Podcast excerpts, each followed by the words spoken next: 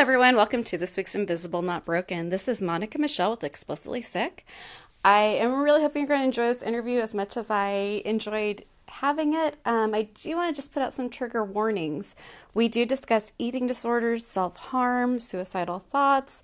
This is mostly an interview about anorexia. Um, we touch on some very, well, touchy subjects. Um, if you go to our show notes, I have all of the different places you can call or text to get help that I can find. If you have some other ones that you think are better than what I found, please go ahead and put a comment at the bottom and I will add those to our show notes. Thank you so much. I hope you enjoy. We do also discuss some really cool things like robotics, um, the perfectionism as safety. We get into a whole bunch, and we're going to hopefully have Amy back um, next month to discuss some other things about disability. I hope you enjoyed the interview. Thank you so much for listening. Please share this with friends, family, and your online community. How are you? I am really excited to talk to you. I just read through your um, what you had written about your thesis. Oh, okay. on robotics, and I um, oh. I'm kind of nerding out right now, so I'll try to stay on topic. But I was curious if the robotics is on topic. It is a disability studies book it's a project in that. Okay, because we were going to focus on eating disorders, if I remember correctly, for anorexia. Yeah, but if you want to bring in the robots, I'm always happy to talk about robots. So you're, you're, killing me. I ran a whole separate podcast um, for history for kids, and I'm doing an entire year on oh, the history yeah? of robots. So I was like. so I, I, was like, hmm, I wonder. Um, but I was kind of curious if um, the robots also links in with anorexia and a societal sort of idea of what the body type should be. It does in a really abstract way. Um, I link my my love of robots to my um, like history of eating disorders in the sense that I'm obsessed with automation. Okay. Um, and like, how do you you know get a body to a point where it doesn't have any bodily needs? And one of the one of my issues with anorexia, right, is also like one of the reasons I had it for so long is I was obsessed with controlling my body. Mm-hmm. So I didn't have to like rely on anyone. I wanted like ultimate um, independence, ultimate independence, ultimate autonomy. Um, so like coming to terms with that is also me like theorizing robots as these messy interdependent things that are more like humans. You're like hitting me with so much right now. Like because I always thought it was about perfectionism and like exactly. then there's also this idea about automation of like I had always wanted to have the body type all my friends had of like the ruler because then yeah. you didn't even have to worry about like what clothes would fit, what clothes would look um inviting, I guess is the word in quotations, but right. like it just took out all those question marks if the body didn't start going through all the the curves and outwards. Right? No, it's and so it's neat. funny because now it's like to do that, you know, the answer now is the transhumanist movement is to integrate robotics into the human body to, you know, um, to exceed human needs, right? That's the transhuman. I don't have to rely on other people. I don't have messy bodily functions. That's fascinating. Like on, I mean. I'm like going through like my literature brain of the um I forgot the name of the poem, but it was this famous poem of like this like idealizing of this woman until like she had a bodily function and then he was like, Okay, never mind. Like, like every date I ever go on. do you have any idea how happy I am that I'm happily married? Every time I talk to my friends who go through dates, I'm like, oh, but you can't die and divorce me. Like nothing. We, I will never go back out there yeah. again. Never get to the point where I'm just like, oh, by the way.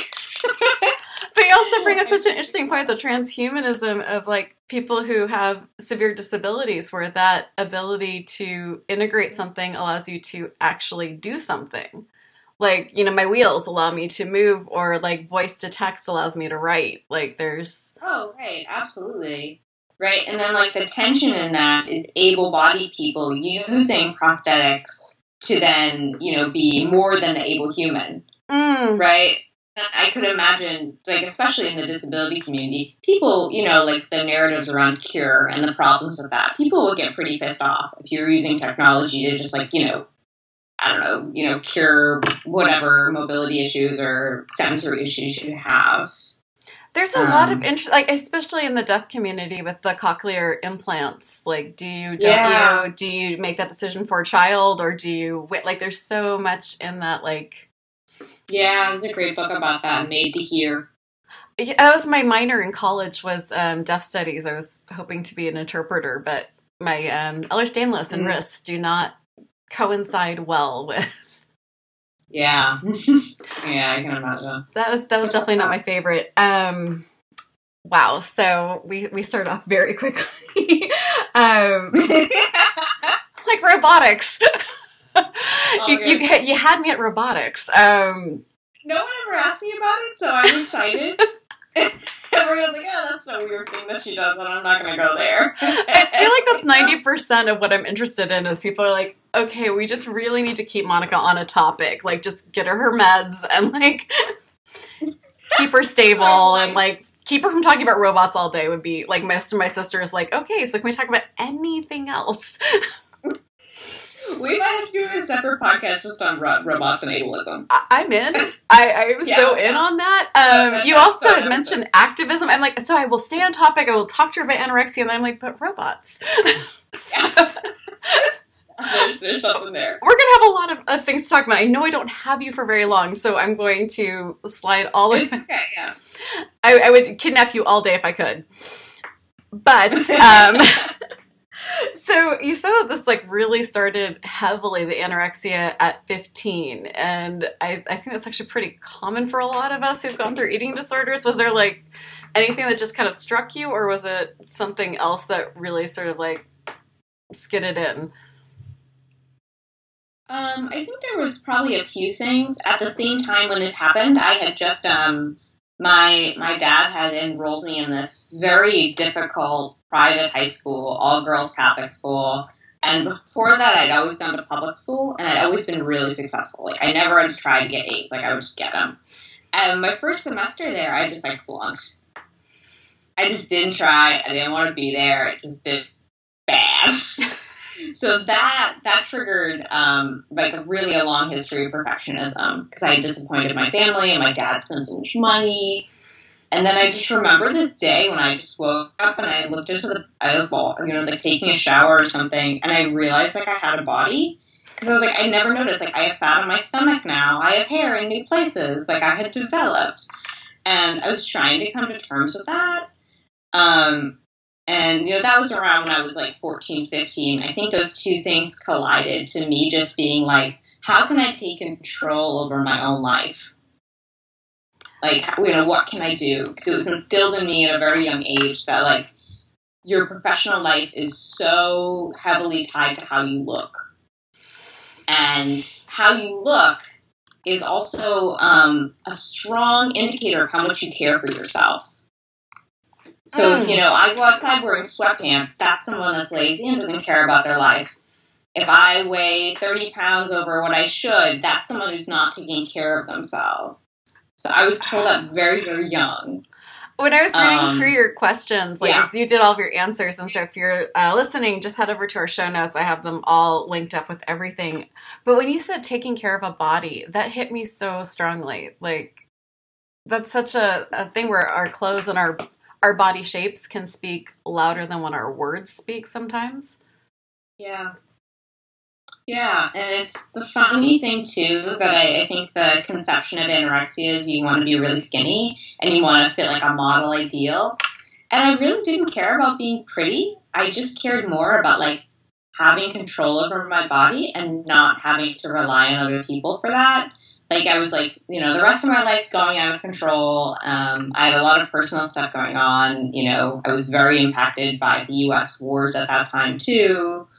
So I felt like the world was spiraling out of control for me. But I was like, the one thing I own, and I can't deny that I own it, is my body.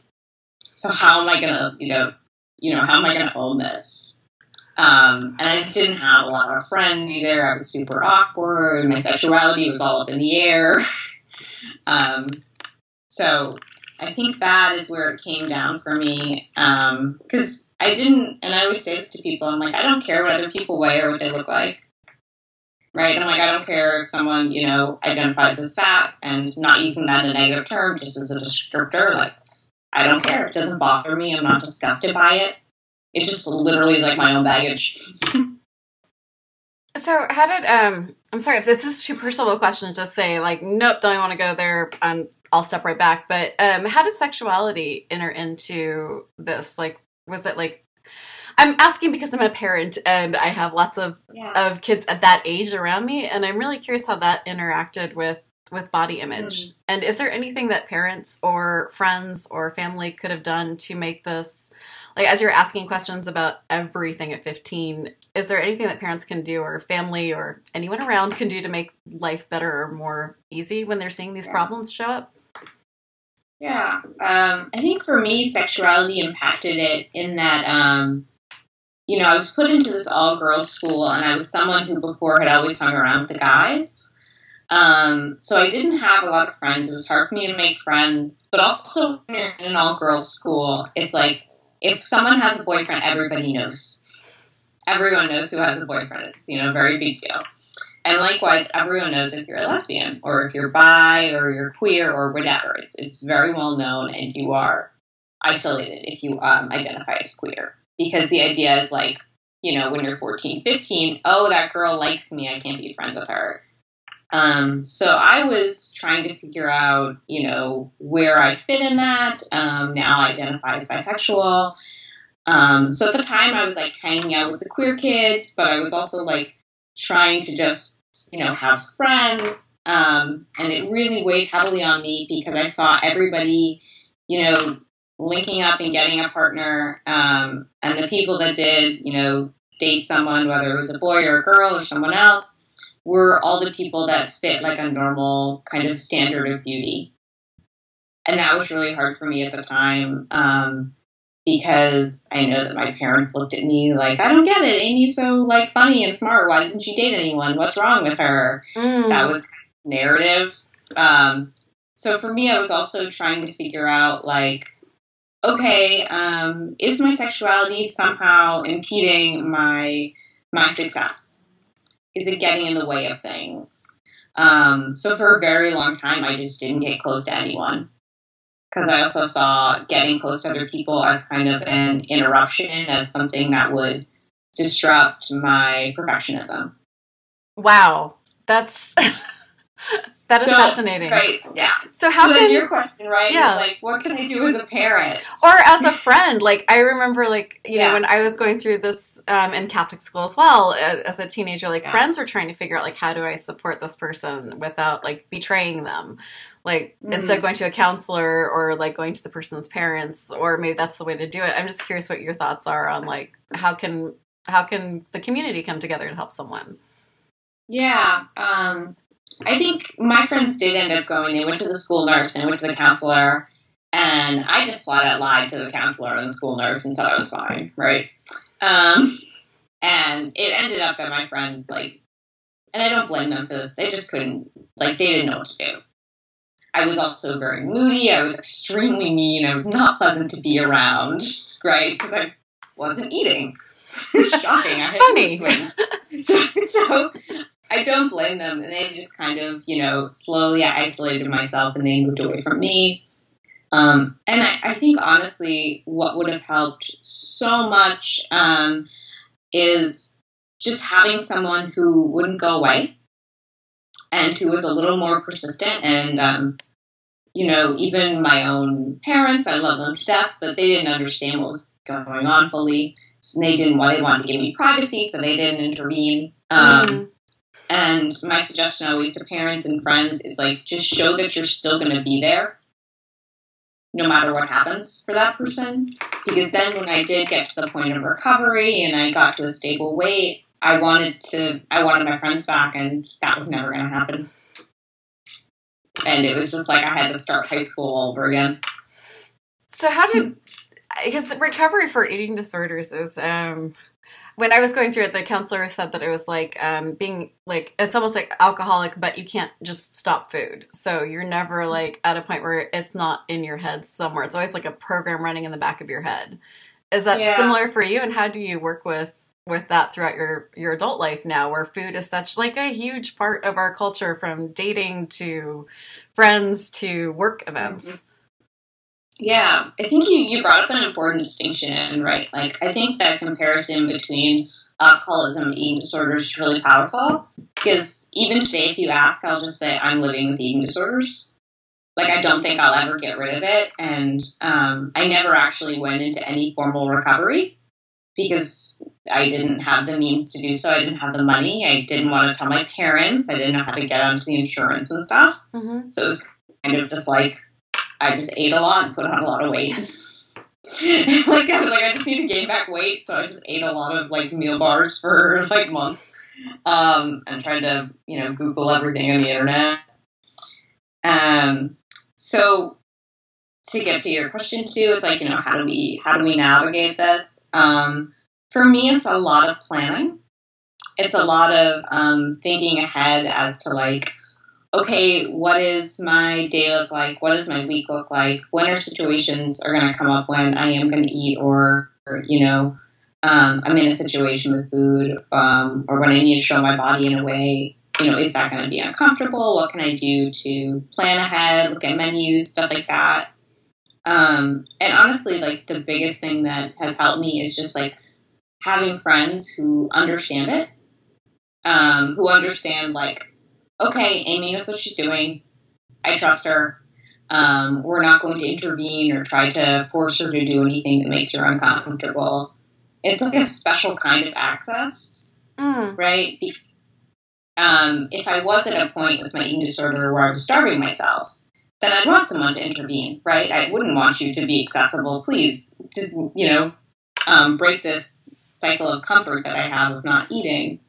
But in a situation where I'm at now, where I'm much more stable, you know, I need people to kind of trust that I know what I'm doing and not intervene. And that is how access kind of has changed for me, you know, through the progression of eating disorders and been times where you have relapses and you come back and um, it's very like an unstable process, but I've been pretty stable for about five years now.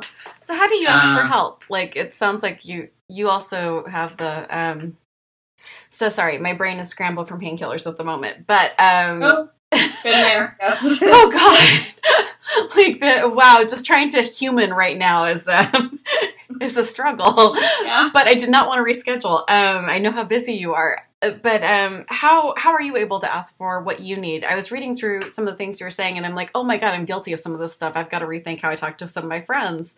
Um, how are you able to like ask, like, hey, um, I know you're dealing with your own body issues and stuff, but can you lay off of me on that? Yeah, um, usually I'm pretty honest about it. Um, so um, let me think here because it's you have to find a balance between like being honest and not like forcing yourself to disclose a lot of information mm. um, when you don't want to, right? So an example of this would be, um, you know, if my friends are, you know, saying something that I think is kind of food phobic or fat phobic or um, sharing a lot of diet tips or something like that. I'll just, I'll honestly, they usually don't, but I've been in situations, right? And I'll honestly just say something and be like, "Hi, I don't know if you know what those languages, that you know, that language and those um, those tips can actually be really triggering for people with eating disorders, among other disorders. Like you might just want to watch your language or provide content warnings." Um, so that allows me to not center myself there, but I also want to acknowledge like there's other people in those spaces and maybe they're not talking out.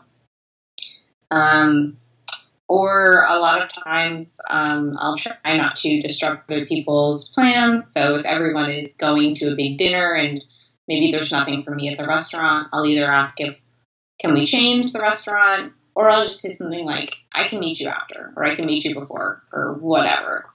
Um, so I've tried to be flexible without um, losing my access needs, while also not, you know, making other people change their change their plans because they might also have access needs to why they're going to a certain place, and I try not to cause any tension there. There's a lot of trying not to cause tensions that I'm trying to work on this year. like trying to cause more tensions is my point to that. I, I feel like I do too much of the trying not to make waves and and not asking for what like the needs that you're talking about are so similar to like needs that those of us who have wheelchairs like are mm-hmm. like okay maybe i'll meet you at a, a place that doesn't have stairs later or you know yeah. diabetics or people who are have like um, other eating questions and issues and things to like meet other places like that's that's really interesting. Like when i was um after i just had a baby there was when you would meet new like at least for my personal experience when we do the new mom groups the like the first freaking discussion was always how do you get your body back? It's like are you serious? Like i'm just trying to stay alive right now for the first three months. Like yeah. it was such a weird like that's a bonding thing that we're all going to like that all of us are thinking about right now. Like it just seemed like almost like a precursor of like this is how we say hi my name yeah. is my baby is and how did you get to like it's it was such a weird trigger like after everything changed again that is, and that reminds me too of like um, I'm also in a PhD program. I'm in graduate school, um, and my first semester I did have a bit of a relapse to my eating disorder because um, I was just under so much stress.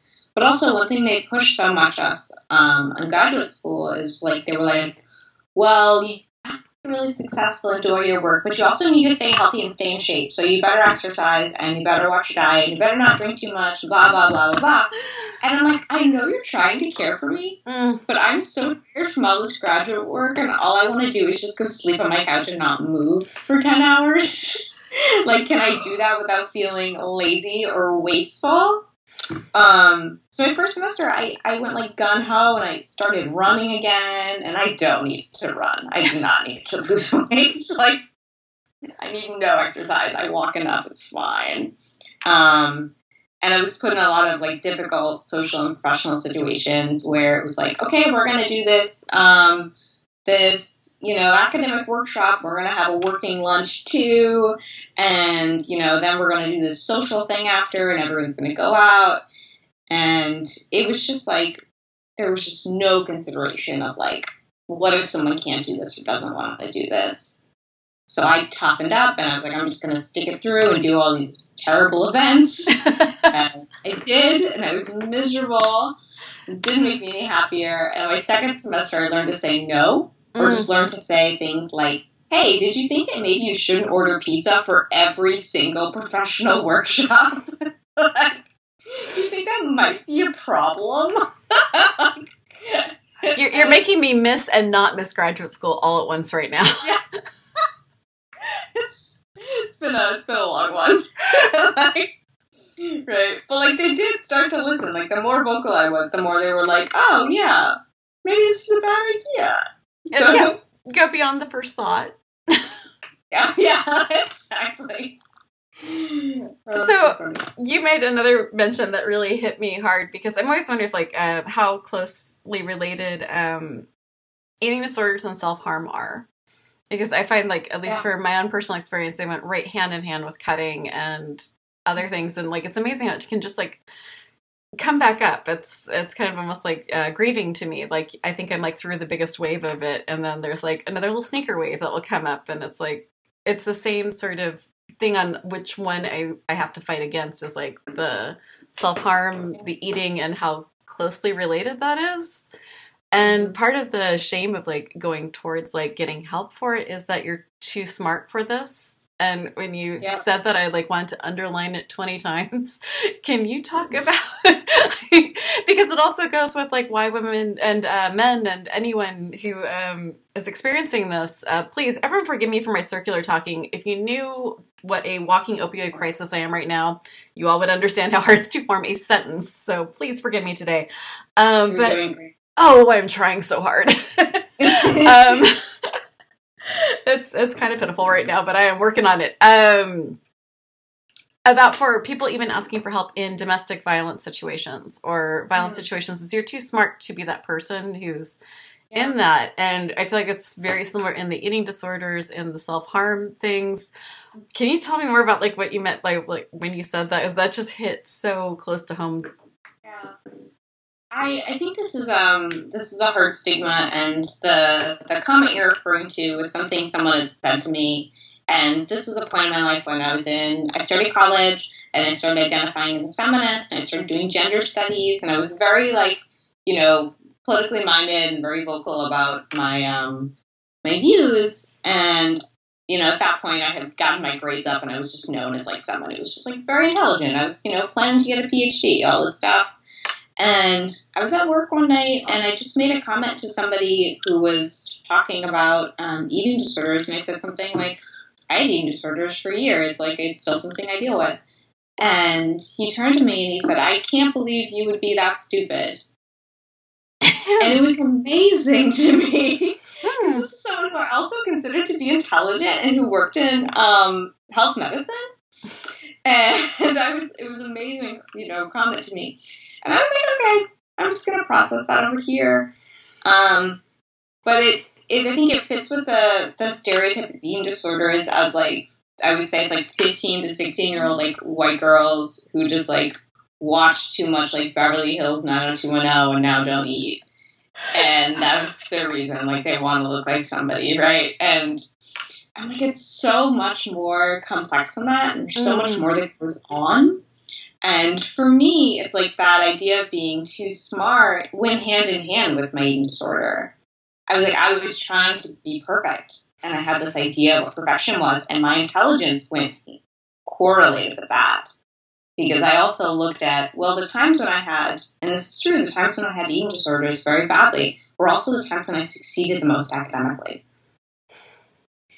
Because I had no distractions, I had no friends. I would just sit around and read all day because I didn't do anything else. So, so that was like a really big trigger for me. So even now when I do really well academically, I'm like, okay, I gotta check myself. How am I doing on the other side of things?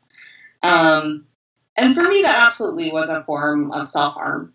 Um, you know, it wasn't cutting to that degree um, or anything we traditionally think of as self harm, but I was purposely isolating myself um, and purposely saying to my thing, saying things like, "I enjoy this, but I don't deserve it."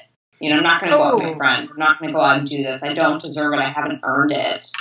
Um, and it was, you know, one of those things where, you know, mm, eating, you know, not enough or something was almost like I deserved a reward. Like, oh, I did so good today. I haven't eaten for six hours. That's great. And that was my mentality for so long. I think there's right? so many people who just went, oh. yeah. Ah, uh, yeah, that. I mean, even our advertising um, specifically highlights that you worked really hard today. You deserve a beer. You you you worked really hard. You deserve this cupcake. Like it's you yeah. were good, so you deserve a cheat day. Seems to be the new little underline. Yeah. Mm-hmm. Like wow, that's um, that's yeah. that's hard hitting. right? Yeah, but I would never reward myself with food. Like never. Like I removed that from the equation. It was like something else Mm. Usually like buying something. Like I was really good today. I'm gonna like buy more clothes that are like super tight and show off my bones. Like, that was, that was sexy clavicle right here. That's really what I would do. Um, wow. Yep. It, it is, and like you said, it, it's very hard because then if I do, you know, come out, so to speak, um, and tell somebody this, the response was like, "Why would you ever do that?" You know so much about health medicine. You do disability studies. You're a feminist. Why would you do all these things that seem anti feminist, anti disability, blah, blah, blah? And I'm like, I didn't choose to do these things. This is a chronic illness. Right? That's an important point there. You just made one of the most important points of it's not a choice. And that's one of the biggest yeah. issues with eating disorders is that people are like, well, you could just stop this. If you ever thought of eating, you could just eat. Yeah, and then this would be all done. It's not like another kind of disability or disorder. You have the control there, and that's that goes more yeah. towards the shame thing again of getting help. Yeah. Oh, you exactly. all the forms it takes too. Yes. It's like it's not like when I see eating disorders, everyone thinks starvation. I'm like, it's also overeating. It's also only eating one thing. It's also you see the cases now of like extreme bodybuilding where people are pushing their bodies to these limits and you know not eating solid food. And um, there's a very fine line now between like when does a diet become an eating disorder? Especially with the new fast like the uh, if you all are doing fasting and you're under doctor's supervision that's your thing like yeah. ignore me on this but i will just say that i have i have concerns when i'm watching a whole bunch of my friends be like, I'm only going to drink juice and I'm only going to eat three days a week. And that just like instantly yeah. just starts like, I, I get concerned. It, it, seems a little close to to yeah. what I was dealing with. that that is a big concern. It's part of like the detox movement. Mm. Or like you see these weight loss teas, and I'm like, it's not a weight loss tea. It just mm. makes you shit out everything. Can we just like, say yay for Jameela? Um, oh gosh, brain is on stop. Yeah, uh, the Good Place, um, Tahani, help me.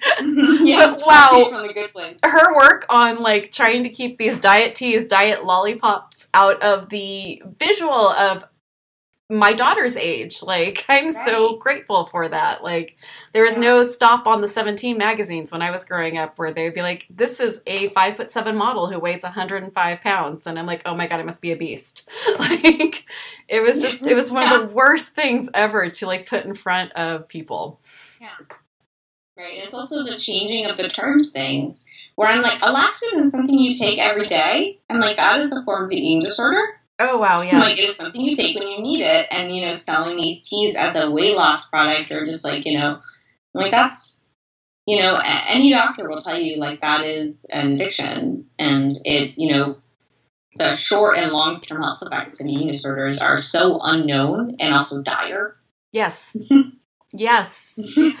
like I have disabilities from those side effects. like it just made me more disabled. like uh, you know, I'd love to see more studies on that, on what long term early anorexia and bulimia mm. does to a body over time.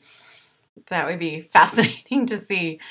Uh, we've touched on perfectionism a whole bunch, and I keep seeing like people discussing perfectionism as as um oh god i miss my brain um the basic idea is perfectionism as safety so if you could be yeah. perfect, you're safe. And I just started thinking about that from my own side of things of having like super uh my body type is basically Jessica Rabbit. There was nothing I could do about it, and it was early. So I would walk into a room back when, um, oh, what was that horrible song? I like the Big Butts song. Uh, back oh, in the oh, nineties. Um, Sir Mix-a-Lot. Thank you. Um, so every time I'd walk into every time I'd walk into your room, some of the boys would start that song. So it's like right. if I was skinny, I wouldn't get that. Like that was my mindset. Like if I could just be perfect body, I wouldn't be public property. If I was just perfect and smart, I wouldn't ever starve to death on the streets, as my parents kept telling me I would do if I didn't get good grades. Like it was just like perfect keeps you safe. Like how do you feel about all that? Like word vomit I just went through. I absolutely agree with that idea of like a perfect body will keep you safe, um, and also, and also how that backfired on me. But I think my idea of a perfect body would keep me safe is it would safe safe from like having to rely on other people. Mm. Like I really didn't trust many people. I also grew up in a police and military family, so I was kind of raised to just be paranoid of everyone all the time. Oh. um. So I really, I just didn't, I didn't trust anyone. Um and for me, it was like the safety of having control of my own body and also having a certain body type. Um, definitely fit in with me being, like I said, totally independent, totally autonomous. Um, and that's what I was like working towards professionally to like I was in ninth grade and I was like, I'm gonna get a PhD and I'm gonna get an academic job and I'm gonna be really successful. And that was my plan and I did not stop working towards that. And that was my safety. It was like, you know, safety and having a future.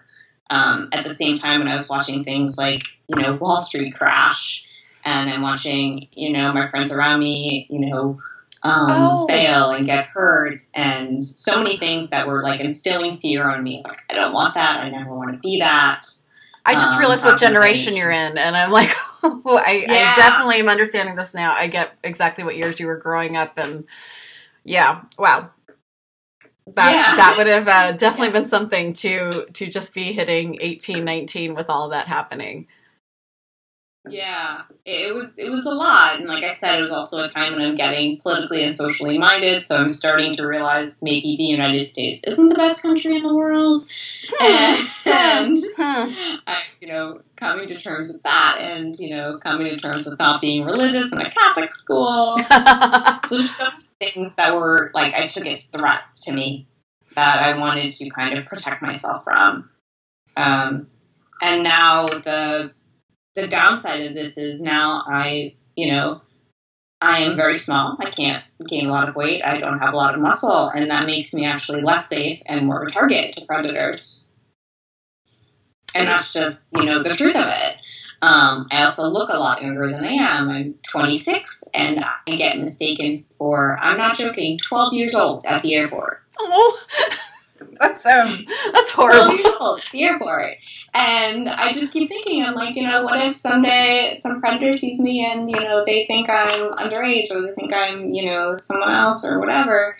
Um, you know, and I have been the victim of a lot of harassment, a lot of sexual harassment. Um, and it's just something that's always in my mind of like, and this gets back to guilt. I'm like, well, if I wasn't anorexic, would I have a normal body and would I suffer this kind of abuse?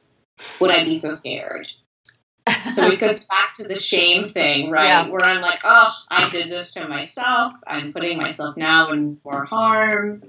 Um, you know, so. uh, I just want to underline that because we're we're now getting into the sexual assault and sexual abuse and eating disorders, and I find that. Yes. That has gone hand in hand for myself and a lot of people I know because we're also going back to the shame. Did I make that happen? Am I responsible yeah. for this? Like, I just don't think that those two separate out easily. Yeah, it is. It's the um, it's the very scary thing of right, like yeah, did I did I do this to myself? Um, and also thinking of sexual assault as like this just really pervasive attack on bodily autonomy, which is something um, you know obviously I was obsessed with. Mm-hmm. Um, and even today, it's like you know mess with my ideas of intimacy and becoming intimate in so many ways because I do need to to like be intimate with someone in any way. It's like I do need to make my body vulnerable, and yeah. that is a very scary thing because um, it also forces me to look at my body. It forces someone else to look at my body, and to like this kind of radical trust of like, okay, I'm really gonna hope that you aren't gonna hurt me here. Know. I'm really gonna that you aren't gonna break me because I'm so little that someone could literally break me with one hand, and that is that is a fact.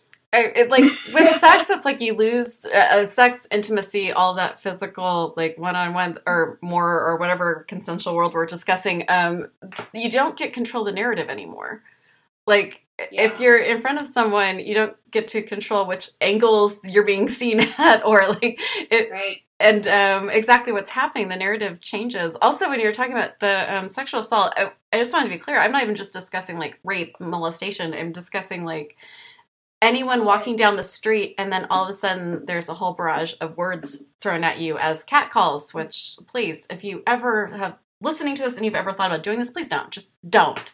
It's terrifying it's threatening and all it does is it makes people feel unsafe in the space they're in. It's yeah. not acceptable um, and that's, you know, I don't know if you've seen the show, but Sex Education on Netflix has become my yeah. entire jam. and like the season two, I'm not going to spoil anything, but they really touched on that subject in the most amazing way. And I, it's just, um, I'm trying to debate right. how old my kids need to be before they see that show, but it's, uh, it's really yeah. fantastic. It is, yeah. And you raise a really good point there too about thinking about, um, maybe not immediately physical forms of, um, of sexual abuse and sexual violence um, that kind of pertain to us and affect us in so many ways. Um, you know, it's like when people say things like, I'm a sexual abuse survivor, um, you know, the narrative behind that or the assumption is always like, oh, they've been raped. And as you you know point out, it's like we need to have a more capacious understanding of those things, and that'll also help us break down and understand how things like words and representation have immense cognitive and physical effects in the long run. So I know I, I cannot kidnap you all day, and I seriously would. But um, you had wanted to discuss the pro Ana movement, which is definitely before my time. So I don't know what that is. Oh, okay. Yeah, pro Ana, which stands for pro anorexia, um, is primarily online groups, online websites, and these are um, usually younger women, like under 20, who go onto these websites and they have communities together and they encourage and motivate each other's eating disorders. So they'll share things like diet tips, they'll share things like recipes, they'll share how to starve yourself for you know weeks and weeks on end. Um, and I was never like on these websites in these circles, but I discovered them later, and I find them fascinating. Um, in the sense that, of course, it's so sad, but you know, my my question is always like, how do we intervene in these groups, Mm. and how do we make sense of these um, of these pro ana communities within the disability community? Because these are people who are experiencing what I would identify as a form of mental illness but their mental illness is manifesting in a way that makes them also extremely um, triggering to other people, encourages self harm, um, also usually very fat phobic. So it's like a very, you know, in some ways destructive set of communities. And I'm like, well, how do we make sense of them within the disability community that believes in all that believes in completely different things? Seems to be in totally opposition to pro ana. So what do you think? Um, how how could that? I, it's it is a group that has rounded up a bunch of people who need help. How can we use that for help, or is there a way to? Yeah. I, the communities are very interesting because when you look at them, most of them will say things like, Yeah, I know I need help, but I can't. And right now, I think usually in the groups, what those people want is to just not feel alone. Like they've been so isolated by everyone in their lives, they just want someone who understands what it's like to live with anorexia or live with eating disorder. Um, so they serve an important purpose. Um, and I think um, as someone who is now outside of those communities, but also like still very interested in intervening with them, um, I've been thinking about how might we think of disability as, you know, if I call those people disabled, they might get offended, they might be confused, they wouldn't understand um, fully, and I don't want to just call other people disabled. That doesn't work. But um, thinking about disability as an affiliation or showing a form of allyship that can connect with them um, in a way because I do think it's a form of mental illness, and mental illness can manifest in ways that can be unfortunately harmful to other people. Um, you know, usually not. I don't mean to perpetuate the stereotype of mental illness as violent, but if you think of things like addiction or alcoholism, like those things can be triggering to other people. Um, so it's a question of still working through, but it's something I like to make people aware of, of just saying like, you know, um, there are sites of disability out there that are not readily visible or sites of chronic illness that don't identify as such. And I think we need to protect and stand up for their rights as much as we do for ours. Yeah, it's it's such a different. um At least uh, from what I remember and how I felt was like leave me alone. Where now I feel like, Yeah. oh, please help me. Like, if you all know Yeah, a way that I can move through the world as a disabled person with my wheelchair, please come over and help me. And when I was in the throes of anorexia, the last thing I wanted was any like. I was I was very angry and bitey at that time. Yeah. So I don't know how to like reach out and how or how that would work, but I'm really curious on. It, it seems like an opportunity to help with with something if you have everyone there, but I don't know how that that reach out would work. It's it's very hard, and the what I don't like is there's been many. Um, I know in Italy at least, Italy was talking about totally banning these communities, Hmm. like you know, just running the websites, and I'm like that doesn't seem like the best way. There's a lot of talk about just censoring them, and I just I don't think shutting them out and not giving them a space to speak is going to be helpful at all. That's interesting. Yeah, And, like, like- it would be a way of invalidating their experience. Or just Uh, no chance to, or more isolating. That's what I always fear for people is that Yeah. the isolation and shame is usually the the most painful part, at least. Or Yeah. yeah, that's that's a very interesting question. It is, yeah, because it is a space too where they might not actually feel shame. Mm. If you've had an eating disorder, you know what it's like where you, you know, want to eat and you like, I don't want anyone to see me eat because it's weird. Hmm. um, and this is a community where they can actually like share all their habits without feeling that way, and they also share things that are going on with their bodies. Like, hey, I woke up and I had this feeling in my stomach. Does anyone know what it is? I've never had this before. How do I work through it? I can't go to the doctors. So there's a lot of like help going on in them. They're very complex. Um, they're just very interesting, and like it's like I always say, they're harder to find now. Many have been censored off the internet. Um, it is something you need a lot of content warnings to if you wanted to look at or visit. Yeah, I, Um, I would definitely say that yeah. that's a, a big like asterisk here of like don't if you're Yeah. on any fences like Yeah, but it would just be interesting if, like, instead of the banning, and I'm totally talking out of my tail right now because I do not have a degree in this at all, but just having help numbers that go up on the top, you know, if the, like, yeah, like anonymous help numbers that could go up on the top of these communities for them to exist. I have no idea. I'm just saying isolating yeah. people further is almost never the answer, and banning things I think yeah. we've historically seen is really problematic. Or just welcoming them to another community. I'm like, mm. what if there was like an intermediate community that wasn't totally pro Ana, but wasn't totally forcing them into recovery? That's such you an know, interesting point. It's like with yeah. most of what we're talking about, we're talking about power being taken away from someone, not feeling safe in a space, not feeling safe in a body. Yeah. So instead of saying, yeah. "Hey, you're doing this now or else," you know, but giving a you, you make a really good point of the in, intermediary space. Yeah, like some kind of recovery that is enforced. And this is also, I don't know what your experience was with eating disorder recovery. It's often like, you're going to eat these foods every day at these times. You're going to do these things. You're not going to do these things. And I'm like, oh, now I feel like a child. Um, now I feel like I have no power whatsoever. So thank you very much for that. And that's one reason I just I could not do. You know, if you want to come back on another time and talk about the infantilizing of disability, please come back on. I would love to have that discussion. Um, like not just with the yeah. eating disorders, but you know, just how uh, childlike you get treated in you know the disability world and by others. Sorry. Yeah. The gender dynamics, of course, of that. and then the gender dynamic. I also have a chronic pain condition, so whenever you tell someone that, it's always like, "Oh, poor baby." Mm. I'm like, gross yeah, I, I, prefer badass. I'll take badass any day over poor baby. That'd be great. Um, yeah, anything. Say anything. Yeah, you know, like horrible person first. Just please don't call me a baby. I, yeah, right. Like I'll go with bitch before you, I get called baby. Like Honestly, totally yeah. fine with bitch. bitch just kind of means that I refuse to conform to what you need me to be versus what I need to be. So I'm good with yeah. bitch. Um, yeah, but yeah, I like that. Yeah. Yeah. yeah, let's do that. Yeah, let's plan that. That would be wonderful. Well, I know you have something you have to do in like 10 minutes, so I am going to let you go, but thank you so much for coming on. I really appreciate it. Yeah, this was really exciting. Um, really got to talk through this with you. And also, like, I was a little nervous, and this was way more comfortable than I thought it was going to be. Oh, I'm really glad to hear that. Thank you. Yeah, um, so it's just very easy to talk to as well.